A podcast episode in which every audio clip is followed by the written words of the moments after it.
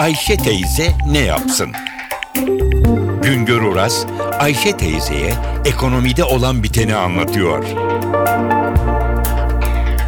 Merhaba sayın dinleyenler, merhaba Ayşe Hanım teyze, merhaba Ali Rıza Bey amca.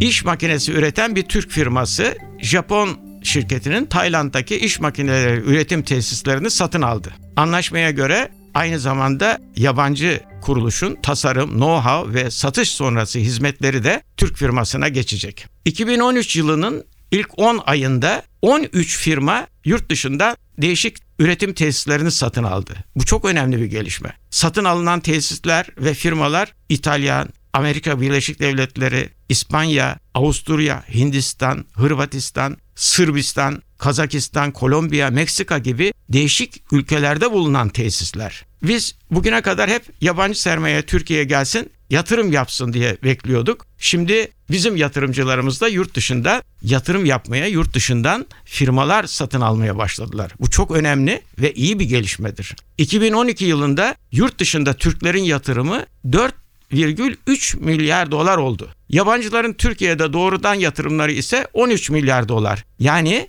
Türkler neredeyse yabancıların Türkiye'de yaptıkları yatırımların üçte biri kadar yurt dışında yatırım yaptılar. Türk ekonomisi bakımından önemli olan yurt dışından marka sahibi, teknoloji sahibi, pazar sahibi olan firmaların satın alınmasıdır. Çünkü bu tür firmalar Türk girişimcilerin dış piyasalara daha kolaylıkla çıkmalarını sağlayacak kanalları oluşturur. Yurt dışında marka yaratmak güç ve büyük yatırım gerektiriyor. Türkiye'de sıfırdan başlayarak tasarım, araştırma, geliştirme birimleri kurmak, teknoloji geliştirmek hem zaman hem de büyük harcamaları gerektiriyor. Yurt dışında pazarı olan pazar ağına hakim işletmeleri almak ihracattaki formalite güçlüklerini ve pazar arama yükünü de ortadan kaldırıyor. Bizim Merkez Bankamızın yayınladığı uluslararası yatırım pozisyonu tablolarına göre Türklerin kayda geçmiş sadece kayda geçmiş yurt dışı yatırımları 2012 yılı sonu itibariyle 27 milyar doları aştı.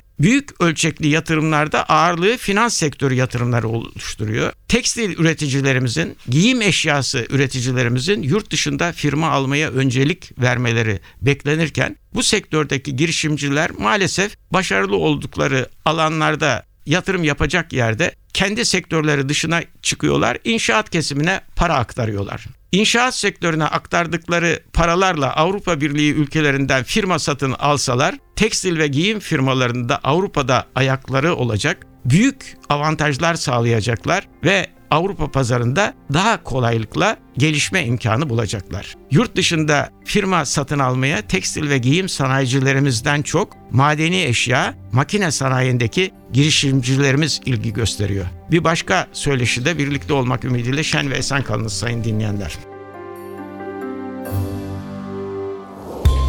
Güngör Uras'a sormak istediklerinizi ntvradio.com.tr adresine yazabilirsiniz.